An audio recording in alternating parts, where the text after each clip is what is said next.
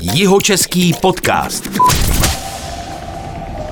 Hostem je Michal Trpák, výtvarník, převážně sochař, vizionář, ale i aktivista ve smyslu prosazení dobrých myšlenek, jakou jistě je projekt Umění ve městě. Michale, dobrý den. Dobrý den. Jeho český podcast vzniká ve spolupráci s Brillo týmem, skupinou vývojářů a programátorů, kteří se zabývají například posouváním online nakupování nebo taky marketingem a sídlí v Českých Budějovicích. Tento díl nahráváme v našem studiu právě v prostorách Brillo Hubu. Já jsem Petr Meškán a první várku otázek eh, na, na vás, Michale, bych rád poslal směrem k vašim osobním preferencím ohledně technologií. Jaká je vaše oblíbená aplikace třeba v mobilu, mobilním telefonu? No, to si mě trochu zaskočil. Já asi nemám žádnou oblíbenou aplikaci a ten uh, digitálně virtuální svět uh, vnímám spíš jako nějaký nástroj, který, který využívám, používám, ale že bych to vyloženě měl jako oblíbenou aplikaci, to rozhodně ne. Jako sochař technologie používáte, to je jasný, k 3D tiskárnám se určitě dostanem, ale stejně mi nedá se zeptat, jaký používáte, dejme tomu, pomůcky v rámci počítače nebo mobilního telefonu, co vám přímo konkrétně pomáhá nejvíc? Tak já jako jsem spíš byl nejdřív analogový sochař a uh, počítač a mobil jsem víceméně k, k tvorbě nevyužíval. Teďka jako samozřejmě mě technologie všeobecně zajímají a přitahujou a, a když je něco nový, tak si to chci vyzkoušet, takže uh, ve chvíli, kdy se objevily 3D tiskárny a 3D skenry, tak uh, jsem si to hned jako chtěl vyzkoušet a, a spíš to bylo i daný tím, že jsem měl třeba nějakou vizi, kdy jsem vymodeloval sochu a potřeboval jsem ji zrcadlově e, otočit a mít ji vlastně identickou, jenom zrcadlově otočenou, což znova to modelovat by bylo ohromný složitý proces a stejně by to nikdy nebylo exaktní, to zrcadlové otočení. Takže já jsem si tu svoji vymodelovanou sochu naskenoval 3D skenerem, v počítači se jenom zrcadlově protočila, vytiskla na 3D tiskárně a uh, tím vlastně to dílo mohlo vzniknout, bylo, mělo název zrcadlení. Uh, takže vždycky spíš uh, o té technologii přemýšlím, jak mi může pomoct zhmotnit tu moji nějakou vizi a představu. A, a pak jako hledám eh, tu cestu. Hmm, na tohle tady mám celou sadu otázek, eh, za chvilku se k ním dostanem. Jaký používáte počítač? Uh, teď mám, já jsem dlouho jako vlastně nikdy ne, si nekoupil počítač, protože uh, jsem ho buď dostal od bráchy, nebo... Jsem čekal, že řeknete placatý. Uh, nebo, nebo od někoho, prostě počítač jsem jako nebral pro mě jako něco důležitého a používal jsem ho spíš na maily. a od loňského roku mám nějaký Lenovo, prostě notebook, kde jsem měl parametr, aby aby byl dotykový a dalo se na něm jako kreslit hmm. nějakou tuškou a rovnou jako třeba skicovat do nějakého obrázku nebo a tak dále, takže to byla, to byla, to byl můj víceméně jediný požadavek a, ale jinak jako ne, neřeším to moc, jestli jsou to jabka nebo něco jiného. Rozumím. Uh ještě jedna z takových otázek, ale pravděpodobně už tuším, co mi odpovíte. Máte rád počítačové hry? Ptám se z toho důvodu, že některé počítačové hry jsou poměrně jako vkusně a dost často i hezky výtvarně řešené a dělají na nich poměrně etablovaní výtvarníci a samozřejmě i muzikanti a tak dále. Sledujete to? Máte rád nějaký počítačové hry? No, nehraju. Nic. Nehrajete. Naposled jsem, jsem hrál něco tak asi v 17 nebo 18 letech, nějaký SimCity nebo stavění domečku, ale uh, od té doby víceméně v podstatě vůbec. Jasně. Uh, jak vypadá takový běžný pracovní den sochaře Michala Trpáka? No, já nevím, jestli jako je nějaký běžný den, uh, protože uh, mé dny jsou jako dost různorodé a rozmanité a, a nemá to žádný řád ani rutinu, takže e, není to tak, že prostě stanu v 7 hodin, pak jsem celý den v ateliéru a skončím v 8 večer a druhý den znova. Uh, spíš um, tě, toho jako soustředěného času, kdybych si mohl říct tak a teď budu týden nebo 14 dnů jako soustředěně v ateliéru na něčem dělat, tak, tak je, jako je čím dál míň. Jako dřív to bylo, ano, jo, hmm. po škole to bylo tak, že jsem fakt byl třeba rok zavřený v ateliéru a, a jenom jsem tam něco si modeloval nebo tvořil. Teď je takový, že jsem víc nějaký rozběhlej, no, že jako jednou jedu do Prahy, pak jedu zase na Moravu, pak tady běžím k 3D tiskárně do, na Maj, pak jsem třeba tom svém ateliéru, do toho nějaká administrativně organizační činnost a a pak jako občas taky já rád sportuju, takže zase vypadnu na kolo, nebo se jdu proběhnout, hmm. nebo v zimě ski Alpy, v létě plachetnice, takže Um, Bez vás ty plachetnice jsem, máme společný, to kvituju. takže jsem furt v pohybu. Nedá mi to, na čem teď pracujete konkrétně? Já tady zmíním, že před studiem jste měl telefonát a říkal jste do toho telefonu, je potřeba to vyhladit. to je nějaká vzdálená práce, kdy eh, něco řídíte vzdáleně a na něčem pracujete takhle? Uh, Doufám, že teda nezabrušuju někam, kam bych neměl. No, úplně v pohodě. Uh, tohle zrovna byl takový relief metr na metr, uh-huh. uh, který se bude tavit ze skla. Bude to stavená skleněná plastika a, teď se dodělává model z vosku a právě kolegyně na něm teďka dělá poslední mm-hmm. jako úpravy a, a dohlazuje e, ten povrch, aby se z toho mohla sejmout forma. Já jsem vám říkal i před studiem, že jsem, když jsem se díval vlastně eh, před rozhovorem na to, co všechno máte za sebou, tak jsem byl překvapený i z toho, kolik toho je a že některé věci, které třeba znám i z Prahy, eh, jsou vaší prací. To je, to je, to mě zaskočilo příjemně, musím říct teda.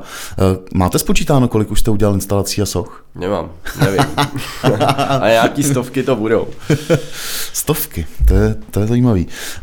Je nějaký místo instalace vaší sochy, který jste nikdy byste v životě třeba neřekl, že tam ta vaše socha bude a jste za něj rád? Nebo víte, víte že, to je, že si ho vážíte víc než jako něčeho, nějakého jiného místa konkrétního? Uh, já nevím, jestli bych úplně něco vyzdvihoval, spíš uh, uh, spíš někdy jako mám pocit, že takový ty jako velký scény a třeba i s tím spojený velký honoráře nevždy znamenají, že, eh, že to absolutně rezonuje, nebo hmm. že, že z toho má člověk nějaký jako uh, duševní pocit a radost. Jo. T, takže je to opravdu různý. Jo. Instaloval jsem sochu v rámci socherského sympozia na Lomečku do Mažlic eh, podvodní hladinu. Mm-hmm. A to třeba pro mě bylo jako hodně zajímavý a byl to jako úplně nový rozměr nainstalovat sochu, která je z 90% pod vodou a jenom jako vršek té sochy kouká nad hladinu a tak jako něco odkrývá tomu divákovi, který jde kolem toho zatopeného lomu, že pod tou hladinou ještě se skrývá nějaký příběh, ale nikoho nenapadne, že, eh, že pod tím je pětimetrová hlava třeba. To mhm. zjistí, až když se tam potopí buď se šnorchlem nebo s přístrojem. Takže je to socha pro potápěče de facto. Takže je to de facto socha pro, to, pro potápěče a to pro mě třeba byla mm, jako hodně silná instalace. Zajímavá instalace byla na výletní lodi, která brázdí moře a oceány a já jsem do Atria zavěšoval čtyřmetrové sochy eh, mužů a žen zavěšených na dešnicích a ta instalace probíhala, když jsme obeplouvali Dánsko. Jo? Takže vždycky, když hosti jako šli spát, tak po jedenáctý večer my jsme vyjeli s, s plošinou do Atria a začali tam jako instalovat sochy a, a mezi tím jsme obeplouvali Dánsko a bylo to docela jako vtipný. No. to je, to mě napadá, jestli ty sochy umístěné takhle na lodi mají to technologicky nějaký eh, specifika, to umístění, protože samozřejmě loď i přesto, že je takhle obrovská, se přece jenom houpe. Uh, mají no, tak museli být, krom toho, že teda jsou zavěšený se stropu, tak ještě museli být jako kotvený tenkýma lankama do boků právě proti hmm. tomu houpání. No. Hmm. Hmm. Uh, jak je to vlastně se sochařinou, myslím tím prakticky? Máte třeba manažera? který vás nějakým způsobem zastupuje? Nemám žádného manažera, který mě zastupuje. Ob, jako občas jsou uh, oni se nazývají art agenti nebo hmm. galeristi, hmm. Uh, tak mám kolem sebe pár takových galeristů nebo art agentů, který se jednou za čas ozvou, že mají nějakou příležitost pro mě a jestli bych se jí chtěl chopit. Uh, takže tak. A jinak máte tady, ještě se zeptám vlastně jinak, jak to třeba přijde, že si vaší sochu nebo vaše sochy objedná třeba hotel nebo ta, ta záoceánská loď, eh, což mi přijde, že to bude asi lukrativní zakázka. Eh, jak se k tomu dostanete? To o vás se dozvědí nebo vy se jim nabídnete nebo jak to vlastně jako prakticky funguje? To mě zajímá. Většinou už se o mě dozvědí nějak a osloví mě no, u těchto těch, hmm. u těchto těch projektů. Ne, nenabízím se nějak takhle cíleně za oceánským lodím, ani, ani šejkům, ani nikomu jinému. Spíš uh, nějak jako kontinuálně tvořím a snažím se to prezentovat, uh, ať už právě na těch výstavách ve veřejném prostoru, který který pak uh, ty instalace se třeba sdílí na internetu nebo mě oslovují nějaký um, artový časopisy světový, tam se to objeví, na základě toho se pak třeba někdo ozve jako ta zaoceánská loď, nebo jsem takhle instaloval v hotelu v Dubaji sochy a vždycky je to na základě nějaký mojí výstavy nebo reference, která se někde ve světě objeví. Mm, vám, jestli se nepletu, bude 40, mm, což jako není na sochaře moc a zároveň to není teda ani málo. Eh, jak to eh, vlastně trvalo dlouho, než jste se dostal do téhleté fáze, o které teď mluvíte, od té doby, kdy jste ukončil školu, máte Anešku v, v Krumlově, jsem se dobře dočetl, eh, tak tam potom máte nějaký stáže a tak dále v zahraničí a tak dále. Než jste se dostal do téhleté úrovně, která už je vlastně, když jste etablovaným sochařem, vytvarníkem, tak eh, to mělo nějaký proces. Jak dlouho to trvalo? A, tak já nevím, jestli je to u konce a, a, a nevím, kterou, jako kam to měřit a od kdy to měřit a, hmm. a co říct, tak teď už jsem jako ten pan sochař, hmm. nebo a já si myslím, že jako ještě nejsem žádný pan sochař, nebo jako já si tak nějak hraju a a občas si toho někdo všimne a tak to někde zase se objeví jinde a a jinak eh, ta práce je vlastně kontinuální od, od té doby, co jsem začal studovat právě tu Anešku v 15 letech, kde jsem dělal kamenosochařství, pak eh, vysoká škola, přesně nějaký stáže a to všechno je nějaký proces, kdy člověk sbírá zkušenosti a po té škole vlastně určitě zlom byly, byla moje diplomová práce tady humanoidi na Lanovce, protože mm-hmm. uh, ty jako, řekněme, byly mojí první sochou, která nějak jako víc oslovila ten veřejný a mediální prostor. A i na základě těch humanoidů vlastně vzniklo umění ve městě eh, a další moje jako realizace ve veřejném prostoru a každá, ehm, takže to, to byl, řekněme, jeden takový první zlomový moment, další zlomový moment možná byly eh, právě ty moje deštníkové sochy. Mm-hmm, známý, a lidi, lidi na, taky. Eh, na deštnicích, který doslova jako minimálně na internetu obletěli svět a i díky tomu pak se objevili třeba na té výletní lodi nebo v Dubaji nebo v Londýně a tak dále. Mm-hmm. A, a a pak nějakým zase, zase nějaká nová životní etapa nebo tvůrčí etapa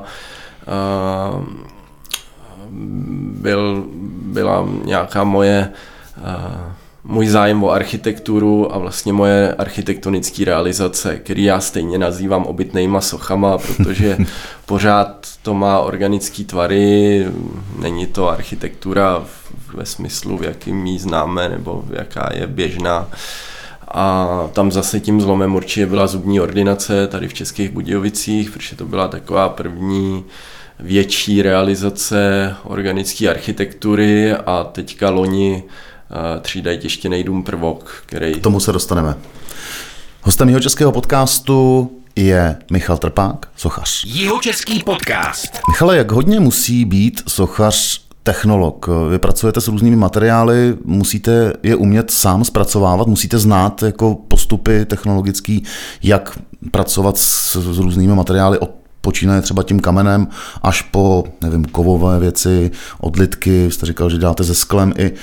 Jak hodně v tom musíte znát do detailu? A já bych řekl, že docela dost, protože mm, bez znalosti toho, jak se ten materiál chová, jaký má fyzikální principy, tak vlastně e, není možný s tím materiálem pracovat, protože pak navrhnete něco, co ten materiál nedá, nebo praskne, nebo vůbec jako uskla třeba nejde uchladit a tak dále. E, takže každý ten materiál má nějaký svý specifika, zároveň se hodí na něco jiného a já právě rád objevuju, mě jako baví to, to zkoušení těch nových věcí a nových materiálů, nových technologií a zároveň každý ten můj nápad, který chci zhmotnit a realizovat, tak, tak si myslím, že si říká o, o tu jinou technologii nebo o ten jiný materiál. Hodí prostě se každá, každá ta forma se hodí pro jinou, jiný, jiný materiál. No. Takže prakticky to vypadá tak, že vás něco napadne a vy si řeknete, bude to ze skla a bude to vypadat takhle, už víte zhruba, co vlastně chcete udělat, takže si sednete a začnete studovat, jak to zpracovat, aby to vlastně vzniklo, to, co, to, co vás napadne? Jo, zároveň jako skla se spojím se sklárnou nebo mm-hmm. s mhm. nějakýma technologama, co dělají sklo, zjistím, jak, eh, co jde, co nejde, eh, jaký je potřeba dodržet mm-hmm. postupy, jak udělat formu um, a tak dále. No, pak se začnou dělat nějaké zkoušky nebo realizovat ta moje vize, teď se ukážou nějaké slepé cesty a zase se začíná od znova, nebo to praskne, třeba u jedné sochy jsme tavili uh, tavili to sklo dvakrát, protože to dvakrát ruplo mm-hmm. a, a tak dále. No. Co bylo v tomhle ohledu vlastně nejtěžší materiál, s kterým jste pracoval, který byl jako největší oříšek, uh, kdy jste si lámal hlavu, jak to udělat a nakonec to teda dopadlo? Tak určitě to sklo je v něčem specifický, hmm. protože tam, tam to nejde nějak ošidit.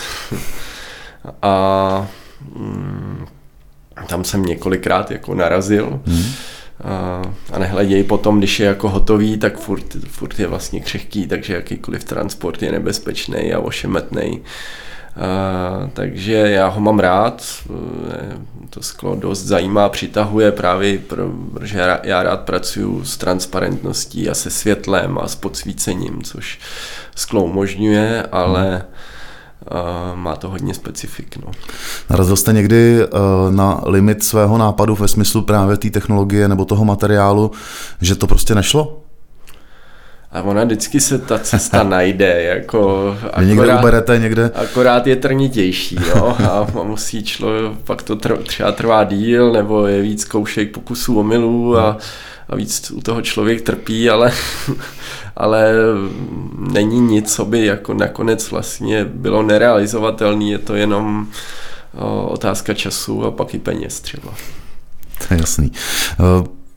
Vy posledních pár let, co tak pozoruju, se hodně točíte, už jste to tady i zmiňoval, kolem 3D tisku. Jak to přišlo, že jste se, kdy jste se vlastně poprvé potkal nebo setkal s 3D tiskárnou? To už je, už je hodně, hodně dávno. Hodně dávno. uh, nevím, to je 10, 15 A byla to let na první pohled fascinace? To asi ne, spíš uh, asi vůbec. Spíš jako uh, tam byla zvědavost, uh, ale pořád v té době, kdy já jsem se seznámil s 3D tiskárnou, tak, tak to pro mě s, spíš bylo v něčem jako odstrašující, protože já vlastně eh, nesedím moc rád před počítačem hmm. a, a radši dělám ty věci rukama. Hmm. A, takže jsem furt vlastně dával přednost uh, formování té hmoty hmm. jako analogově, než, než digitálně. A, ale furt tam byla ta zvědavost, takže prostřednictvím vlastně lidí, který u toho nevadím sedět u toho počítače, mají mnohem větší znalosti, zkušenosti než já, tak, tak jsem nějaký svoje vize zhmotňoval i skrz vlastně ty 3D technologie a 3D tiskárny a, a ta hlavní změna asi právě nastala při té zubní ordinaci, mm-hmm kdy já jsem už začal uvažovat, jestli bychom ji nemohli vytisknout. Takže kvůli tomu jsem dvakrát odletěl do Holandska, kde udělal jsem si takový svůj research, jak, kde po světě jsou jak daleko. Vylezli mi z toho holanděni, takže jsem jel dvakrát navštívit, řešili jsme, jestli by tu ordinaci dovedli vytisknout. Ukázalo se, že by úplně celou vytisknout nedovedli, že jenom nějaký segmenty, taky ten můj návrh nebyl od začátku stavěný pro 3D tisk, protože já jsem ještě neznal ty principy. Mm-hmm. A nakonec jsme od toho upustili a mm, dělali jsme to jinak. Mm-hmm. Ale ten, to pokušení a ten zájem o, o ten 3D tisk, hlavně teda toho betonu v těch velkých formátech, protože ty 3D tiskárny, které já jsem znal, byly většinou maloformátový, cenově to furt vycházelo jako draze. Mm-hmm. A, a já mám rád ty větší měřítka, takže mě zajímal ten 3D tisk betonu. No. A takže o nějaký rok, dva roky později v rámci tady umění ve městě jsme udělali mezinárodní sympozium 3D tisku betonu, kde teda se poprvé něco vyzkoušelo. A to bylo i poprvé, kdy jste sám si vytiskl nějakou sochu na 3D tiskárně? Svojí? Z betonu ano, z jiných materiálů už jsem na 3D tiskárně tisk mnohem dřív. Co byla ta první věc, co jste si vytisk? Uh... A nepřišlo vám to zvláštní, že jako sochař, který pracuje primárně rukama, jste víc analogový člověk, to jste říkal na začátku hned, jak jsem to pochopil už v průběhu teď, co, co povídáte. Eh, nepřišlo vám to zvláštní vytisknout eh, na tiskárně sochu? Vlastně takhle potom můžete těch soch vytisknout nekonečný množství, že jo? Jo, já ale zase vždycky říkám, že to je jenom, mm, je to jenom nástroj, jo, prostě buď, buď ten sochař má nějakou špachtli, nebo majzlíka kladivo, když dělá s kamenem a tak dále, hmm. a flexu, brusku, a, a ten robot nebo ta 3D tiskárna, počítač je zase jenom nástroj k tomu utváření a zmotňování nějakých vizí a něco to umožňuje. Jo, zase není to hmm. samonosný, není to sebespásný a, a je to prostě další nástroj, který umožňuje zase nějaký pole kreativity, který by bylo jinak složitý a obtížný a těžký a stejně pak většinou do toho uh, je potřeba zasáhnout i těma rukama a nějak to jako ve spolupráci s tou tiskárnou nebo strojem potom dotvořit a dodělat. A, um, takže já to furt vnímám jako nástroj a, a využívám to teď teda čím dál víc, ale pořád tam je ten můj dotek a pořád je tam ta uh, moje vstupní jako kreativní myšlenka, nápad a tak dále. Rozumím. A ta první věc, co jste vytisk? První je, co jsem vytisk, eh, no já co nevím. to bylo? Já už nevím. Jestli to byla postava, nebo já jsem dělal nějakou cenu pro ministerstvo vnitra, cenu prevenci kriminality, to bylo možná v začátku v začátku mýho zkoušení 3D tisku, takže uh, tam já jsem to nejdřív vymodeloval, pak se to skenovalo 3D skenerem, trošku upravilo v počítači a pak se to tisklo na 3D tiskárně, tak to bylo možná jedna z prvních. U toho 3D tisku ještě chvilku zůstanu. Vy se zabýváte také architekturou, to jste sám říkal. Uh, jeden z projektů, který máte na svědomí a, a je právě 3D tiskárnou vytištěný dům, jmenuje se Prvok. Jak k tomu nápadu došlo? To, to asi to začalo pravděpodobně, jak jste říkal, uh, u té zubní ordinace, že tam vlastně jste si myslel, že byste vytiskl jako interiér a vlastně celou zubní ordinaci, to mi přijde teda vtipný, ale vytisknout celý dům, je to uh, je to vlastně prvok i v tom smyslu, že to eh, tady u nás asi je první vyčištěný dům, předpokládám v České republice. Kde, odkud přišla inspirace? Tak začalo to tou ordinací hmm. a potom uh, tím sympoziem tady v Budějovicích v rámci umění ve městě, kdy jsme natiskli nějaký mobiliář, lavičky, nápis Budějce a tak dále.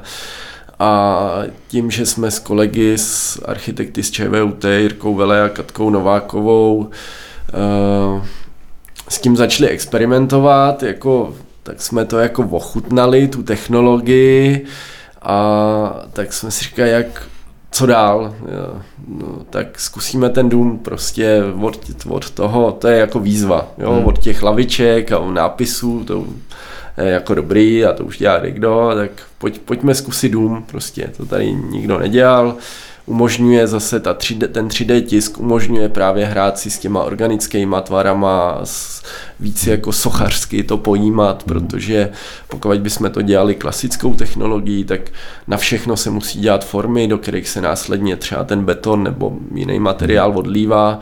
Je to zlouhavý proces.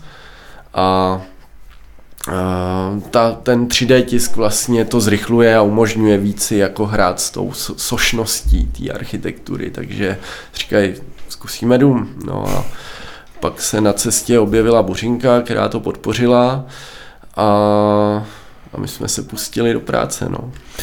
Mm, on měl být původně, to vím, eh, na pontonu, eh, měl to být plovoucí dům, ale předpokládám, že to je, když je to vyčištěný dům z betonu, tak je brutálně těžký. Má asi 38 tun, na tom pontonu byl Aha. nakonec. Eh, troufám si říct, že to byl první 3D tištěný dům plovoucí na světě. Aha. Protože zatím jsem neviděl, že by někdo vytisk houseboat. a, a, z betonu. A z betonu, no, je to trošku vlastně nesmysl. ale, eh, ale ano, no, eh, ten důvod trošku zase Uh, proč, proč na ponton a proč na řeku byl, že jsme neměli pozemek, kde, mm-hmm. kam ten dům umístit a kdyby jsme ho měli, tak zase schvalovací procesy, stavební mm-hmm. povolení a tak dále, mm-hmm. by to celý protáhli, mm-hmm. my jsme to chtěli udělat rychle prostě, to je jako další uh, moje moto nebo motiv, když si něco vezmu do hlavy, tak to chci co nejdřív jako vidět zhmotněný mm-hmm. a, a čekat co nejmíň na to, než si na to budu moct mm-hmm. sáhnout, na tu moji vizi. Takže od nějakého nápadu do realizace to bylo necelý rok. Mm-hmm. A, a, a díky tomu, že jsme to dali na ponton, se to vlastně zrychlilo. Hmm. V jaké fázi teď je prvok? Já jsem zaregistroval, že se přesouval z Prahy sem do Jižních Čech. Hmm. Kde je a jaká je jeho přítomnost a budoucnost? A, tak prvok se odstěhoval z řeky na souš hmm. a je teďka v safari resortu Hluboký Uborovan. Hmm kde je zase teda u rybníku, je blízko té vodní hladiny, ale už, už na suchu.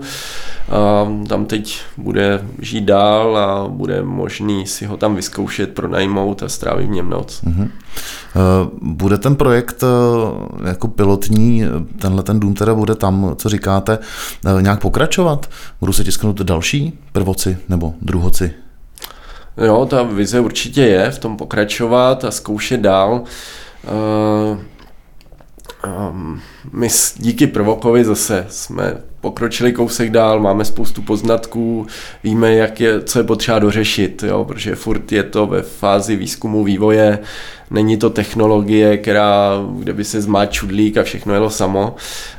Uh, pořád jsou tam věci, které je potřeba dovymyslet, ale nějakým způsobem uh, jsme se do toho pustili, asi asi to nechcem teď opustit po prvokovi, takže máme další vize a i nás zajímají vlastně další možnosti materiálový toho 3D tisku, mm-hmm. jo, od nějakého recyklátu betonu, který už jsme mm-hmm. taky zkoušeli tisknout, po třeba 3D tisk eh, nějaký papírový nebo dřevěný směsi s houbovými sporama, který to prorostou a udělají z toho vlastně pevnou stěnu. Wow.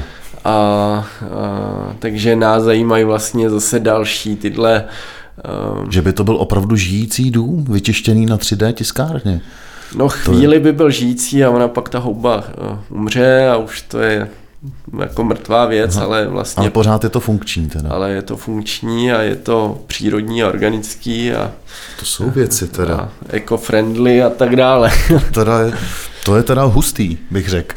No. Uh, To se budu těšit, až to, až to někdy uvidím. Jak je to daleko, tenhle ten, eh, tenhle ten materiál a tenhle ten plán? Na začátku. My jsme teď zkoušeli jako v malým to tisknout, uh, papírovou hmotu právě s tou houbou. Mm-hmm tak trošku nám to prorostla, ale zatím to jako na stavbu domu ještě není, ale...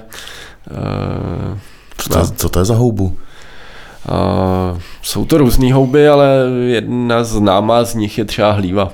Mm-hmm. Mm-hmm. Teda, to jsou věci, to tady vyvoluju oči, škoda, že to není vidět, protože jeho český podcast děláme jenom čistě jako audio verzi. Michal Trpák, sochař, je ve studiu jeho českého podcastu a mimo jiné, eh, je, že je sochař, tak je také organizátor eh, výstavy umění ve městě. Jeho český podcast. Kdy přišel ten nápad, vy jste to tady trošku zmínil, eh, udělat v Budějovicích vlastně celoměstskou výstavu výtvarného umění a instalací. Eh, přišla inspirace od někud ze zahraničí? Um, asi taky, spíš uh, ty důvody byly dva. Jeden byl, že já jsem tady vystavil tu svoji diplomovou práci, humanoidy, kdy vznikl nějaký kontakt s radnicí a vlastně i zájem ze strany radnice pořádat něco takového i další rok ve veřejném prostoru, třeba ve větším množství.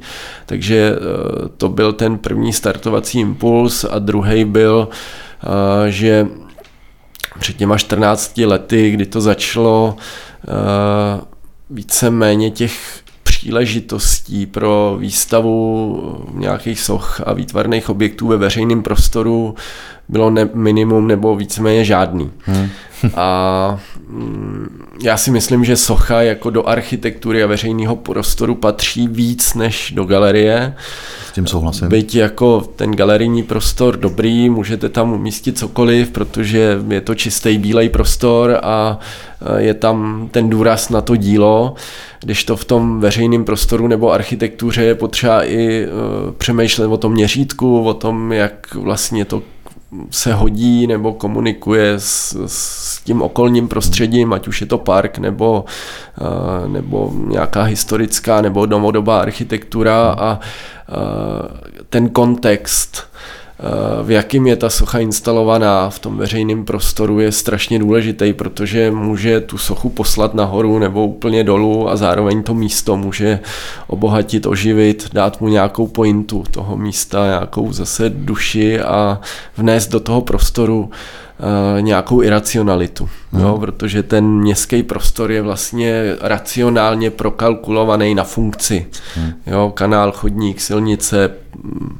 barák, který musí mít dveře a tak dále. Prostě je to všechno o funkci a, a to umění tam vnáší uh, tu emoci, to, to, že to tu funkci, tu přímou funkci vlastně nemá a, a to je vlastně ta nejvyšší hodnota té věci, že to, že to nějakým způsobem útočí na, uh, na ty lidské emoce a a na tu druhou stránku neracionální člověka, která si myslím, že je stejně důležitá jako to, že máme kde zaparkovat auto a, a že máme ty chodníky a ty obrubníky, protože to je často i argument těch eh, měst a veřejných zpráv, že když se mluví o tom, že by měli dát nějakou korunu na výtvarné umění, tak říkají, no ale víte, my teď potřebujeme víc investovat i do opravy chodníků a silnice a, a to ty lidi využijou víc jo, a potřebujou víc, ale já si úplně nemyslím, že jenom tou praktičností je živ člověk a,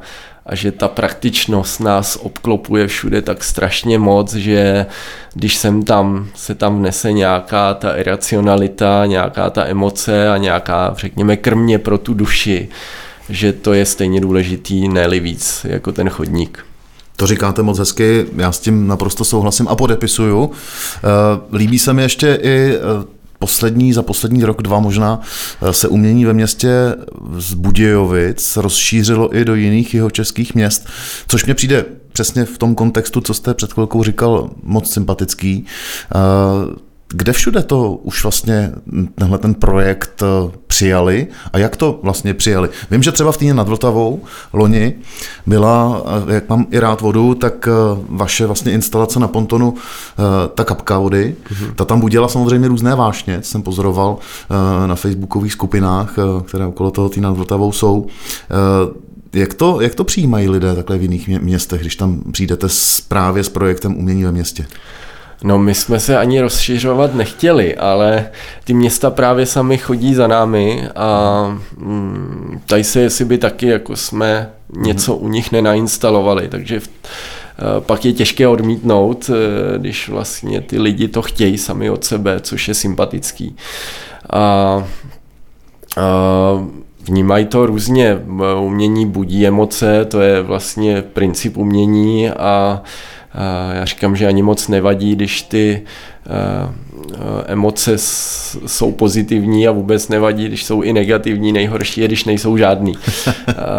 Takže čím víc diskuzí a vášní kolem toho je a čím více ty dvě skupiny, kdy vždycky jedna je, která jako to hájí, má z toho radost a obdivuje to a druhá, která Eh, to třeba i nenávidí a říká, proč to v tom veřejném prostoru musí být a proč jim dáváme třeba zrezlou cisternu od Čestmíra Sušky někam eh, na náměstí a tak dále. Eh, tak, tak si myslím, že to je fajn, že to je to, to co by to mělo zbuzovat. Hmm. To se mně moc líbilo, zrovna tahle ta instalace taky, ale uh, napadá mě, že v tom kontextu té současné doby uh, vlastně má tenhle ten projekt umění ve městě ještě další smysl, že to vlastně je taková jako ne, neomezená galerie ve městě. Jaká je vlastně budoucnost teď umění ve městě letos? Jak to bude vypadat? Už to máte připravené?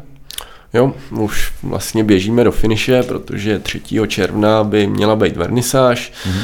Přesně jak jste řekl, eh, umění ve veřejném prostoru není nějak omezený oproti galeriím a ostatním eh, uzavřeným prostorům, takže eh, takže nás se vlastně tady ta situace nijak netýká a letos bude umění ve městě nad téma City.